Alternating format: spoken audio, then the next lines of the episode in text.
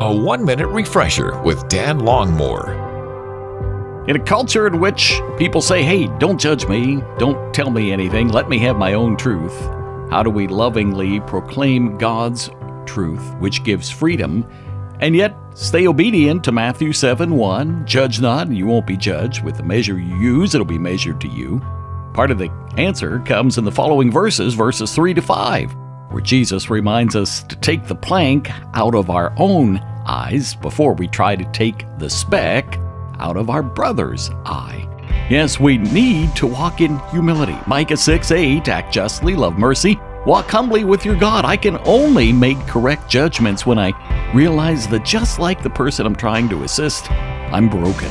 Yes, I need to look at my own, perhaps openly known sin and deal with that before I can really help another person who has open known sin.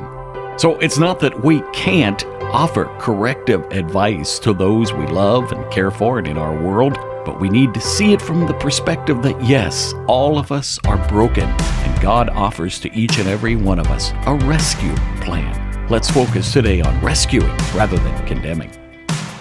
Refresh and renew with Dan Longmore, afternoons from 2 to 5 on WRGN.